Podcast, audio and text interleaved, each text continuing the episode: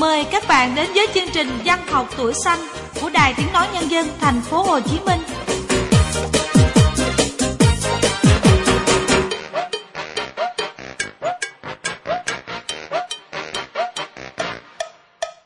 Các bạn thân mến, chúng ta lại cùng gặp nhau trong chương trình Văn học tuổi xanh. Chương trình được phát định kỳ từ 7 giờ đến 7 giờ 30 sáng Chủ nhật và phát lại vào sáng thứ 3 của tuần sau cũng vào khung giờ này. Trên trang web của Đài ở địa chỉ của www.vh.com.vn, các bạn có thể theo dõi chương trình vào bất kỳ lúc nào. Thư từ các bạn gửi về cho Văn học tuổi xanh ở địa chỉ Văn học tuổi xanh số 3 đường Nguyễn Đình Chiểu, quận 1, thành phố Hồ Chí Minh, hoặc email vanhoctuysanh@gmail.com. Dưới mỗi bài viết thì các bạn nhớ để lại đầy đủ thông tin cá nhân để chương trình tiện liên lạc các bạn nhé. Và bây giờ thì chúng ta sẽ cùng nhau bước vào khu vườn sáng tác ngày hôm nay. Hôm nay thì để coi như là bù cho Minh Quân, như Minh Quân nói là Phương Huyền có mới nới cũ, nên là mấy tuần vừa rồi Quân không đọc, ngày hôm nay Phương Huyền sẽ cho Minh Quân đọc hết bài luôn. Cảm ơn Phương Huyền. Vâng, mở đầu chương trình sẽ là bài viết Mùa ổi chín của bạn có bút danh là Thụ Nhân. Mời các bạn chúng ta cùng nghe.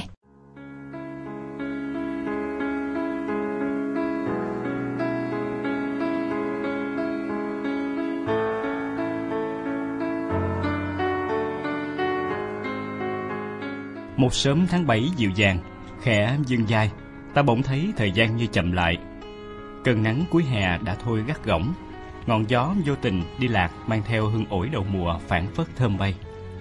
Nửa gót chân thu đã chạm nhẹ nhàng vào tháng 7, đánh thức trong tôi một miền nhớ êm đềm. Chưa bao giờ nỗi nhớ quê hương lại dơi đi trong tâm trí của những người con xa xứ. Có lẽ nơi chôn nhau cắt rốn với từng kỷ niệm buồn vui đã thành một mớ hành trang mang theo mãi bên đời. Tôi nhớ quê, nhớ cái vị chua đậm đà của từng trái ổi, nhớ những trưa trốn mẹ theo lũ bạn đi chơi, nhớ những lần chúng tôi rủ nhau leo trèo hái từng chùm ổi chín sau giường của nội. Khi ổi đã đầy túm áo, bọn tôi sẽ che nhà chòi, trú mưa rồi chia nhau từng quả mà ăn ngon lành. Trẻ con ngày đó chẳng dám mơ những que kem lạnh hay những viên kẹo rực rỡ sắc màu. Đôi khi chỉ là mấy trái ổi chua cũng thành món quà quê tràn đầy ý nghĩa. Về sau, mỗi lần ra giường nằm vắt vẻo trên võng dưới tán lá xanh rì, tôi bỗng thấy mình sống lại cái tuổi thơ mộng mơ đẹp đẽ trong veo của đời người. Chỉ vừa mới đây thôi, dưới cội ổi già, ông nội vẫn còn kể tôi nghe những câu chuyện thần tiên. Chúng như đồng điệu cùng tiếng võng trưa hè năm cũ. Cành ổi bắt đầu chớm nụ sau khi mấy cơn mưa đầu mùa rớt hạt. Ngày qua ngày, chúng xanh thêm và dần bung ra từng cánh trắng li ti mỏng mảnh. Thật khó tinh tế để cảm nhận sâu làn hương của hoa ổi. Họa chăng chỉ có lũ ông bầu được tạo hóa ban cho cái khả năng ấy. Bông ổi cứ nở rộ từng chùm trắng ngần, đẹp mê ly, nhưng chúng cũng mỏng manh không kém những hoa bầu, hoa mướp. Khi chỉ vừa chớm nở không lâu thì từng cánh trắng mỏng manh kia đã rơi về cội rễ xù xì. Sẽ thật khó để kiên nhẫn chờ mùa ổi chín, bởi khi những trái ổi còn bé nhỏ, xanh nhăn thôi cũng đủ sức hấp dẫn trẻ con chúng tôi thèm hái. Chắc hẳn hiếm đứa trẻ quê nào lại không một lần bị người lớn la rầy khi hái vội những trái ổi chưa kịp chua. Riêng tôi cũng có một thời như thế, ròng rã đợi cả năm trời mới có ổi ăn, nên hay bị nội la vì cái tật xấu khó bỏ là hay bấm vào mấy quả còn xanh để lại sẹo chi chít, hay ổi chưa kịp chua đã vội ăn, dẫu biết chúng còn chan chát bờ môi. Bồi hồi nhớ thời tôi còn chút tẹo nên chưa biết leo trèo. Mỗi lúc tháng 7 về là phía sau giường nhà thơm lừng hương ổi. Lại thấy nhớ dáng nội một thời, tất cả như mới chỉ vừa hôm qua. Ngày đó mỗi độ hương ổi thơm nồng nàn, ông lại cầm cụi ra sau giường hái cho tôi một mớ. Có bao lần dò dĩnh theo ông, nhưng mấy cây ổi ông trồng đã ngót nghét chục năm nên tôi chẳng bao giờ với tới. Thương cháu, ông tìm một thân tre nhỏ, vót sạch dùng làm chiếc móc. Ông đã dạy tôi cách nhận biết từng trái ổi chua hay cách móc làm sao cho khéo. Đến hôm nay tôi hãy còn nghe từng tiếng ân cần, còn thấy đâu đó ánh mắt ông trìu mến. Những năm tháng ấy vẫn vẹn nguyên tiếng cười thơ trẻ, vẫn đượm hương tình ông cháu nặng sâu. Còn nhớ có lần không nghe lời, tôi cùng chúng bạn rung cành làm gãy thân cây ổi nếp thơm mà ông luôn gìn giữ. Giận thì giận, nhưng ông vẫn tỉ mẩn ươm mầm những thân ổi mới. Như không phụ công người chăm sóc, cây ổi năm nào giờ đã đơm trái xum xuê. Chỉ tiếc rằng ông không còn nữa. Tôi thẫn thờ bước qua khu vườn cũ năm nào, còn xơ xác một thân ổi già nằm giữa những cây ổi non còn xanh màu lá. Nó gợi lại trong tôi hình ảnh của ông, một đời mỏi mòn vì cháu, vì con. Mùa ổi chín lại về, dù ổi bây giờ được bày bán đầy khắp chợ với đủ loại bắt mắt, nhưng tôi vẫn chẳng thấy ngon bằng ổi quê mình. Quê hương luôn rộng vòng tay đón những người con lê thứ. Tựa vào cánh võng sẽ là một giấc ngủ tuổi thơ ngọt ngào với bao kỷ niệm. Nhìn những nụ hoa ổi bung cánh trắng ngần, tôi lại nhớ mênh mông cái màu hoa đã một thời nở đầy trên tóc nội.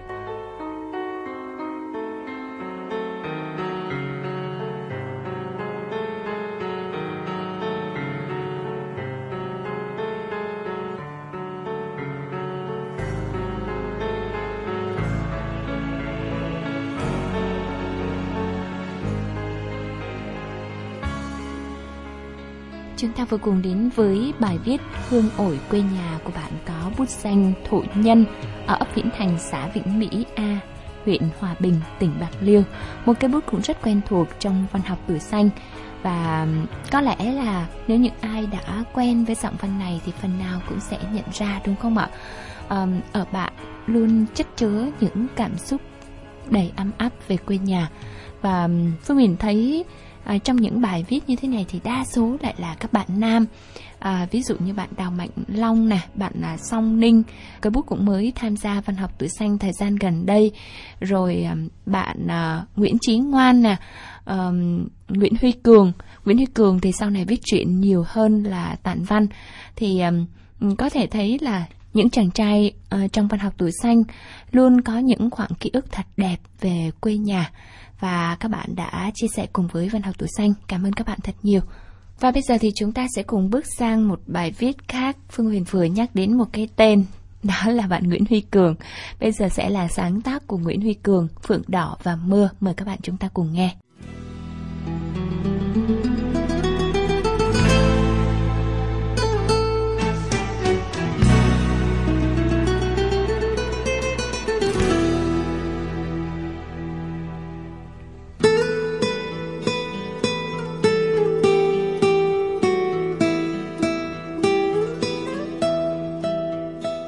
Sài Gòn những ngày này thật nóng bức. Những cơn mưa chiều đến bất chợt dường như cũng bất lực trước không khí oi nồng. Tôi ngồi trong căn phòng rộng 15 mét vuông, không quạt, thêm mùi xào nấu ở bên dưới hắt lên càng thấy nóng. Nóng không chịu được. Tôi quyết định đặt dở xuống, đi bộ ra công viên gần nhà. Tôi hay đến đó vào những khi mệt mỏi hoặc quá căng thẳng với bài vở. Vào lúc nóng như thế này, đến đó thật là lý tưởng. Tôi cười thầm, dù gì thì ở thành phố này cũng còn chỗ để những thằng sinh viên nghèo như tôi trốn nóng. Không phải hay sao, sinh viên mà, ở phòng lắp máy lạnh, họa chỉ có các chàng công tử. Quạt cũng không dám xài, vì ông chủ cứ tăng giá điện dùm dụt. Hôm bữa mới 3.000 đồng một kWh, hôm nay đã 4.000. Cha mẹ ở quê có làm quần quật thì hàng tháng cũng chỉ gửi lên bấy nhiêu đó, có khi tụt xuống nữa. Một thằng con trai trong tháng chỉ có vỏn vẹn 1,5 triệu đồng, tiền trọ, tiền ăn uống rồi tài liệu, sách vở. Chưa kể lâu lâu phải rủ tụi bạn đi uống nước, vì không lẽ cứ để tụi nó vẫn đi hoài. Tôi cũng đã đi làm thêm. Có tiền thật đấy, nhưng lên lớp bao giờ cũng ngủ gà ngủ gật, bài vở thì bỏ bê. Tiền làm ra toàn phải đóng tiền học lại, thi lại. Thế là nghỉ làm. Nhiều khi ngồi buồn thấy mình cũng vô dụng. Đã là thằng sinh viên báo chí năm 2 rồi mà vẫn chưa làm nên trò trống gì. Ngòi bút vẫn trơ ra, vẫn đơn thuần là thứ công cụ để chép bài, rồi vẽ hương vẽ dượng mỗi khi chán học. Tôi cũng đã rong ruổi khắp nẻo đường, chịu khó rèn ngòi bút, nhưng mỗi lần cầm bút là đầu óc lại trắng tinh. Hoặc có khi viết xong đọc lại thấy sao dở tệ, thế là chán đâm ra lười viết. Mãi nghĩ tôi đến công viên từ lúc nào. Hôm nay công viên đông hơn mọi khi, có lẽ là do nóng. Trong ý nghĩ của tôi, công viên này hệt như một xã hội thu nhỏ, đủ mọi thành phần. Có những người đạp xích lô, có những người nhặt ve chai, một vài ông già, bà cả ẵm cháu. Lẫn trong đó có một vài cô là gà và các chàng ăn bận lịch sự làm ở một công ty gần đấy. Hình như tất cả đều tranh thủ hít thở không khí, tạm thời xếp vào cụm từ không khí trong lành, giữa thành phố đầy những âm thanh hỗn tạp của người, xe, tiếng ồn và cả khói bụi. Vẫn còn một ghế đá trống, tôi nhanh chân tiến lại gần và ngồi xuống. Kể ra cũng thoải mái, nhưng không thích bằng ngồi ở ghế đá quen thuộc. Chỗ ấy thật lý tưởng để ngồi suy tư, thêm tàn cây phượng trên đầu đấy chứ. Nhưng hôm nay, chỗ ấy đã có người ngồi. Một đôi nam nữ hình như còn đang học phổ thông. Chiếc váy xanh của cô gái và áo sơ mi trắng của chàng trai cho phép tôi nghĩ như vậy. Họ đang hôn nhau. Nghĩ cũng lạ, hồi bằng tuổi họ tôi đâu có được dạng dĩ như vậy. Lúc là thằng sinh viên năm 1, nắm tay bạn gái tôi còn không dám, huống hồ bây giờ giữa thanh thiên bạch nhật bao nhiêu người qua lại, cả những em bé chốc chốc rời tay ông bà chạy ngang qua, vậy mà họ vẫn âu yếm nhau như thường. Một nụ hôn đầy khói bụi, tôi thầm nghĩ thế. Rời mắt khỏi họ, bất giác ngước lên cao.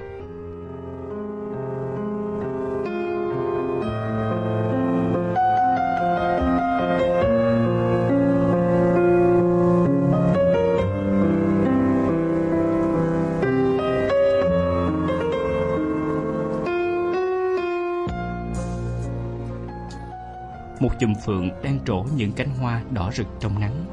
Cô bé nũng nịu: "Anh ơi, hái cho em chùm hoa đó đi." "Cao quá làm sao anh hái được?" "Nhưng mà em thích mà, anh hái cho em đi. Rồi, em thương anh nhất." Cậu bé dường như không thể cầm lòng trước những lời dễ thương phát ra từ đôi môi xinh cũng dễ thương hệt như giọng nói, nên trả lời: "Được rồi, em đứng đó, giữ dép cho anh nha." Cô bé reo lên sung sướng. Rồi khi cậu bé đặt vào tay cô bé một chùm hoa đỏ thắm, đôi môi kia lại không ngừng ríu rít hai tiếng cảm ơn. "Anh ơi, cúi xuống em nói nhỏ nè." Cậu bé cúi xuống, cô bé bất ngờ đặt lên má cậu một nụ hôn. "Em cảm ơn anh nha. Em không có tiền mua kẹp cho anh hai, nên hôn anh hai để cảm ơn anh đó." Đó là nụ hôn đầu tiên mà tôi nhận được từ một người khác giới, em gái tôi. Khi ấy chúng tôi còn nhỏ, vậy mà cũng đã hơn 10 năm rồi. Bây giờ nghĩ lại thấy đáng yêu quá chừng. Sau này khi có người yêu, có lẽ nhát quá nên tôi chẳng dám động môi nàng, chỉ dám cầm tay. Rồi sau đó một thời gian, nàng đề nghị chia tay. Có lẽ vì tôi không biết hôn, hoặc là nàng nhận thấy chúng tôi không hợp nhau. Ừ thì chia tay. Nàng đã muốn vậy thì tôi còn biết làm gì hơn. Thế là cái thằng tôi vẫn cô đơn đến giờ. Tôi nhớ hồi học cấp 3, tôi không học ở huyện nhà mà chuyển xuống học ở tỉnh theo diện ưu tiên, thỉnh thoảng mới về thăm nhà. Em gái đã vào lớp 6. Từ ngày tôi học xa nhà, hầu như tuần nào cũng nhận được thư của nó. Lúc còn học ở huyện, trong vở của tôi bao giờ cũng có bút tích của em gái. Đó là hình một con bướm được tô màu đỏ thắm. Nó bảo vì con bướm được làm từ cánh phượng nên mới có màu đỏ như vậy. Và giờ mỗi lá thư thì lá nào cũng vẽ hình một con bướm như thế. Đúng là em gái tôi. Mùa hè năm cuối cấp, tôi bận ôn thi đến nỗi không để ý ngoài kia phượng đã nở đỏ rực. Tôi vẫn đều đặn nhận thư của em gái, nhưng ngập trong bài vở nên tôi không mở thư ra xem, cũng chẳng hồi âm. Một tháng trước khi bước vào kỳ thi cuối cấp, mẹ xuống tận trường bảo tôi về nhà. Tôi thấy mẹ như gầy sọp đi, mắt thâm quầng, dơ dội chạy cái áo, nhét đại vào giỏ. Tôi lên xe về nhà cùng mẹ. Ít hôm sau, tôi trở lại trường, mở những lá thư chưa kịp đọc, tôi òa lên nức nở. Lũ bạn cùng phòng không hiểu chuyện gì đang xảy ra.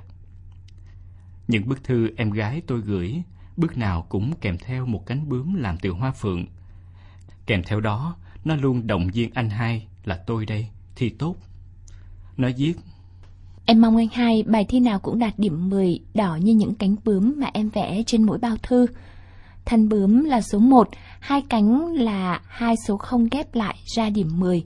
Dù anh hai có xoay trái, xoay phải, xem thuận hay xem ngược thì đều là điểm 10. Tôi ôm những lá thư vào lòng, khuôn mặt đẫm nước mắt.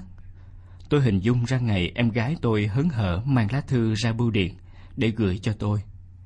Em qua đường, một chiếc xe đang lao tới rất nhanh. Em ngã xuống, đôi tay vẫn giữ chặt lá thư. Trên bao thư là hình một con bướm đỏ thắm. Mưa, Sài Gòn lại mưa. Những cơn mưa bất chợt. Đôi trai gái đã thôi hôn nhau. Họ đang tìm chỗ trú mưa. Công viên thưa dần. Tôi rời ghế. Phố xá vẫn ngập trong mớ âm thanh hỗn tạp và nước mưa. Nhưng chùm phượng trên cao kia vẫn đỏ. Đỏ như những con bướm phượng của em gái tôi.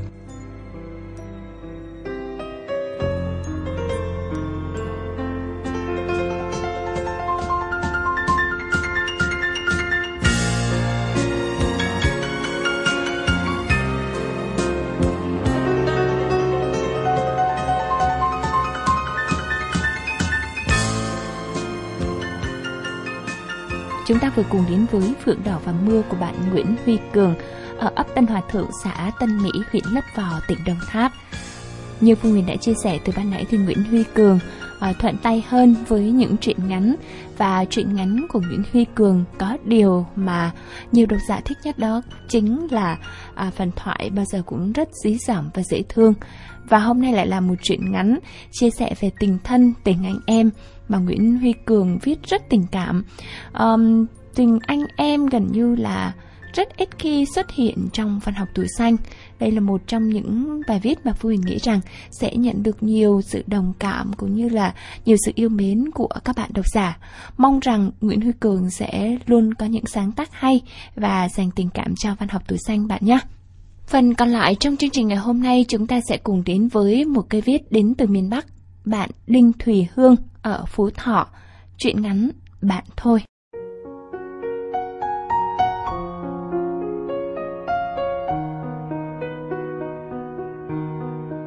Sài Gòn đêm nhìn từ tầng 8 quả nhiên là đẹp, hơn những gì tôi gặp trong những chuyến công tác trước rất nhiều. Kéo rèm nhìn xuống phía dưới, cả một thế giới rực rỡ, những ánh đèn kỳ ảo nhấp nháy trong đêm. Phía trên là bầu trời sao vô tận. Đêm Sài Gòn thoáng đãng. Bóc máy gọi cho Linh: Mày chọn chỗ đẹp thiệt, mà tao thì lại cô đơn. Mày hỏi lễ tân á, ở đâu chả có dịch vụ tận răng. Mà thôi, đùa đó, xuống dưới đi, tao đến đưa mày đi chơi. Dài gì mà ngố quá. Nói dài giọng, rồi điện thoại chìm trong tiếng tút dài. Tôi hình dung chắc nó sẽ make up, thử giấy áo, lựa một cái túi cùng tông màu, rồi phi ra cửa, nhẹ nhàng như một con mèo trườn đi trong đêm. Bao năm rồi nó vẫn thế. Cách phát âm vẫn chất Bắc cực chuẩn, tính cách vẫn thẳng băng, đôi khi nam tính thái quá. Có chăng nhiễm thêm cái tật nói nhanh và hành động dèo dèo của cư dân một thành phố năng động mà thôi. Vẫn là nó, con bạn bà la sát dữ dằn từ thời trung học. Đôi lúc tôi nghĩ nó dứt vào đâu cũng không bao giờ lẫn được với cái chất rất riêng của mình. Nói đến, nhưng tôi không nhấc người ra khỏi giường được. Chiều tiếp đối tác, tôi đã mềm nhũn như một con mèo bị cảm. Cũng từ đó, người tôi quăng lên tầng 8 này, giật ra giường và không cựa quậy cho đến tận giờ phút này. Ngó đồng hồ, gần 12 giờ đêm. Tôi bảo: Giờ này ra phố hả? Điên à? Mày á, hệt như mẹ chồng khó tính á. Vào đây á thì phải biết là thành phố này là thành phố không ngủ chứ. Giọng nó choang choang. Tiện thể nó với tay bật điện. Toàn bộ các công tắc tanh tách, điện sáng choang. Thì vậy, không vậy chắc không xong với nó. Ra đường, thế mà đúng. Người xe vẫn đông đúc, gió lồng lộng. Nhớ lần đầu vào đây, tôi cứ thắc mắc sao thành phố này lắm gió đến vậy. Gió thốc trên cao, xoáy dưới thấp, gió cuộn vào trong lòng phố, hết bên này qua bên khác, rồi thốc thới vào mặt người đi đường. Ngày là vậy, Đêm buồn dưới ánh đèn đường vàng giọt, gió vẫn như treo ngươi. Lần ấy nó cười vào mũi tôi. Mày về xem lại vị trí địa lý Sài Thành thì sẽ hiểu vì sao đất này thừa gió nha. Tôi ậm ừ, cũng thấy quê quê trước con bạn thân sành sỏi. Nó ngồi sau, quơ tay ôm ngang eo, làm tôi ngại ngại. Đúng là con trai xứ Bắc, còn mắc cỡ nữa chứ. Hôm cha tao ôm á, thì tao rơi xuống làm sao? Rồi nó nhéo, đau điếng, tiện thể bồi tiếp. Ọn ẹn cứ như là trinh nữ, nên giờ mình ế là phải rồi. Vậy chứ mày thì sao? Thì tao cũng ế, có hơn gì mày đâu. Vì vậy mà hai đứa mình mới có cơ hội chơi với nhau bao nhiêu năm chứ. Ừ nhỉ, giống nhau thật. Từ ngày xưa, cái ngày chớm chớm vậy thì tính khí đã ngang nhau rồi. Đứa lớp trưởng, đứa bí thư chi đoàn, thành ra lúc nào cũng choang choảng nhau, mà không gặp thì lại thấy thiếu. Cho đến giờ, ở cái tuổi ngoài 30, lớp cũ hầu hết đã con bồng con bế. Hai đứa vẫn cứ ế thản nhiên. Ế theo cách gọi của Linh là vì chưa gặp người tử tế mà thôi. Rồi cười. Thực ra tôi biết lòng đứa con gái đã ngoài băm cũng không hẳn đã bình yên như cái cách nó thể hiện. Quán đèn dầu, trời ơi, nhìn thôi là mê. Không biết có phải vì sinh ra và lớn lên từ rừng ruộng không mà tôi cứ bị mê hoặc bởi những thứ như thế. Dù đêm đã muộn, nhưng hầu như các bạn đều kín. Nhạc Trịnh như rót vào lòng người những âm điệu mê hoặc. Ta biết là mày sẽ thích mà. Nó đã lòng nhèo, bụng tôi thì lầm bầm. Mày đúng là tinh quái Linh à. Đèn hắt ra thứ ánh sáng rất gợi, khiến lúc này tôi thấy con bạn mình có vẻ trầm tư. Sao lâu rồi không về quê? Về để suốt ngày bị hỏi, sao chưa lấy chồng, sao này sao kia. Ai, nghĩ tới thôi á cũng đã thấy mệt rồi. Mọi người quan tâm thôi mà. Quan tâm hay là tò mò soi mói? Tao rất là ghét điều đó.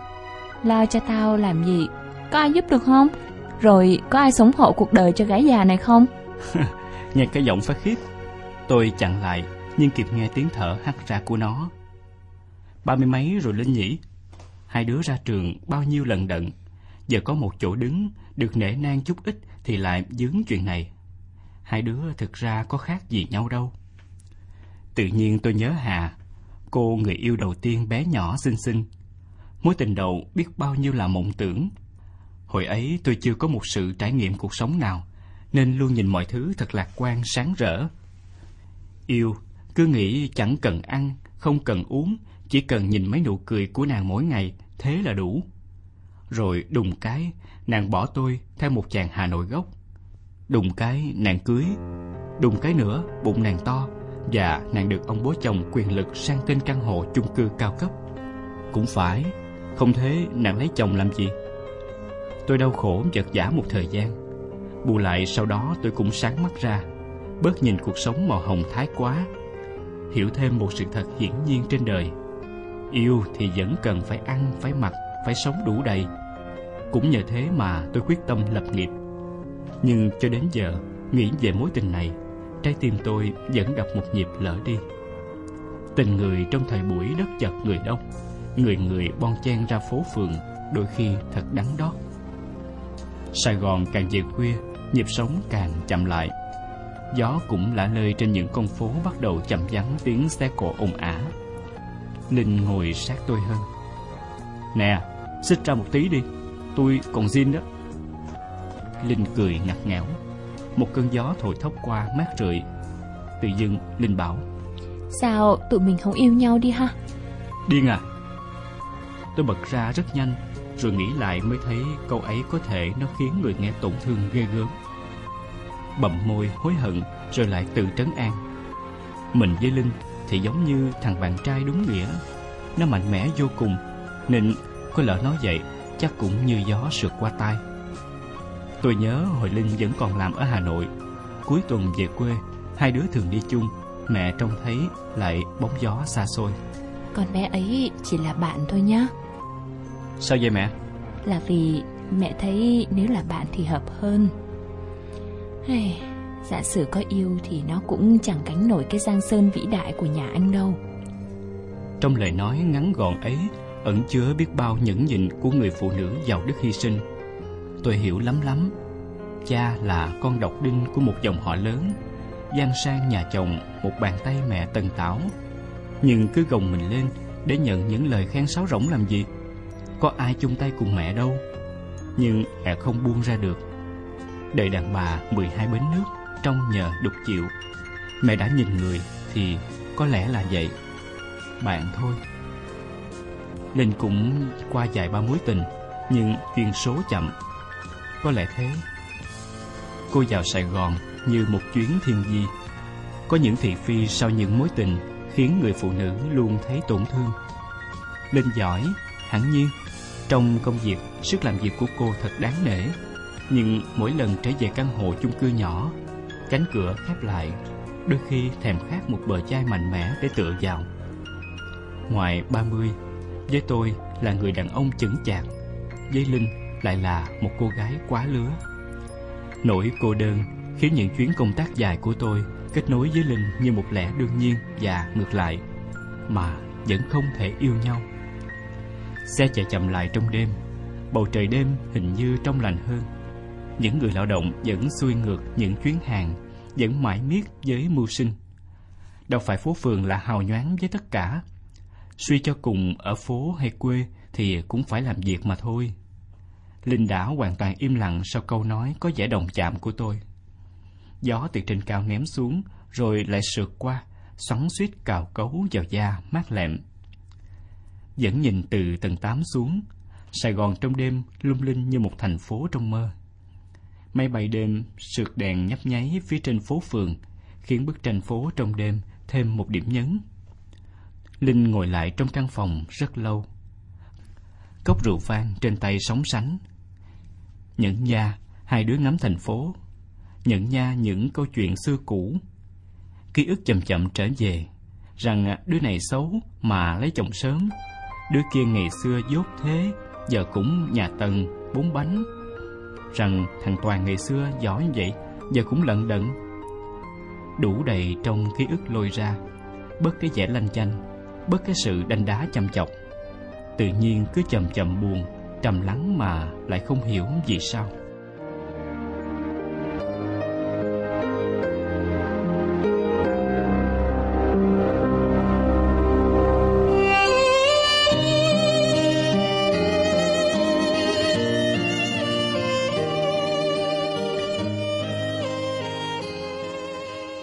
Hay là mình yêu nhau đi. Tin nhắn của Linh đến giờ lúc tôi vừa bước vào phòng cách ly sân bay. Tôi nhìn lại, thấp thoáng ánh mắt Linh đang dõi theo tha thiết. Chưa bao giờ Linh nhìn tôi bằng ánh mắt như thế cả. Tôi chợt nhận ra, Linh của tôi không còn là cô gái ngỗ ngược, cứng rắn như mọi khi. Linh nhỏ bé cô độc giữa sân bay chen chúc người. Tôi nhìn lại tin nhắn một lần nữa, ngẩng lên, Linh đã mất hút. Bỗng dưng tôi cảm thấy không khí như quánh lại. Tức thở bức bối vô cùng. Nó lại càng trở nên khó nhọc hơn. Tôi và Linh có thể yêu nhau, đến với nhau hay không? Những lời nhắc nhở xưa kia của mẹ làm tôi đau nhói tim. Chúng tôi có thể vượt qua ranh giới của một sự hà khắc đó hay không? Đó có phải là cảm xúc thật của Linh, hay chỉ là một phút nông nổi? Phòng chờ sân bay tấp nập người. Sài Gòn nằm lại sau lưng. Tôi rút điện thoại nhắn cho Linh. Xin lỗi mày, chúng mình hãy cứ là bạn thôi. Máy bay chuẩn bị cất cánh, vẫn chưa thấy tin nhắn của Linh hồi đáp.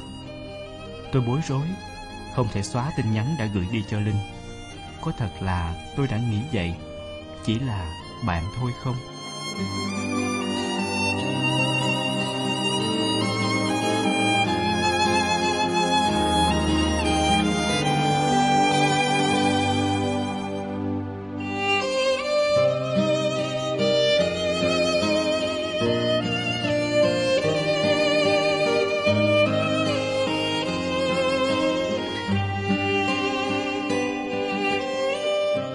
Chúng ta vừa cùng đến với truyện ngắn Bạn Thôi của Đinh Thùy Hương, giáo viên trường trung học phổ thông Thanh Sơn, huyện Thanh Sơn, tỉnh Phú Thọ, một cái viết mới tham gia Văn học tuổi xanh gần đây. Thực ra thì ở phần cuối của truyện ngắn Đinh Thùy Hương, nó là một cái kết khác một cái kết mà theo Phương Huyền thì nó không phù hợp lắm với văn học tuổi xanh là trước hết. Nhưng bên cạnh đó thì Phương Huyền cũng có cảm giác như là tác giả hơi ác với nhân vật của mình. Chính vì vậy mà Phương Huyền đã sửa lại phần kết của truyện ngắn này để nó phù hợp hơn.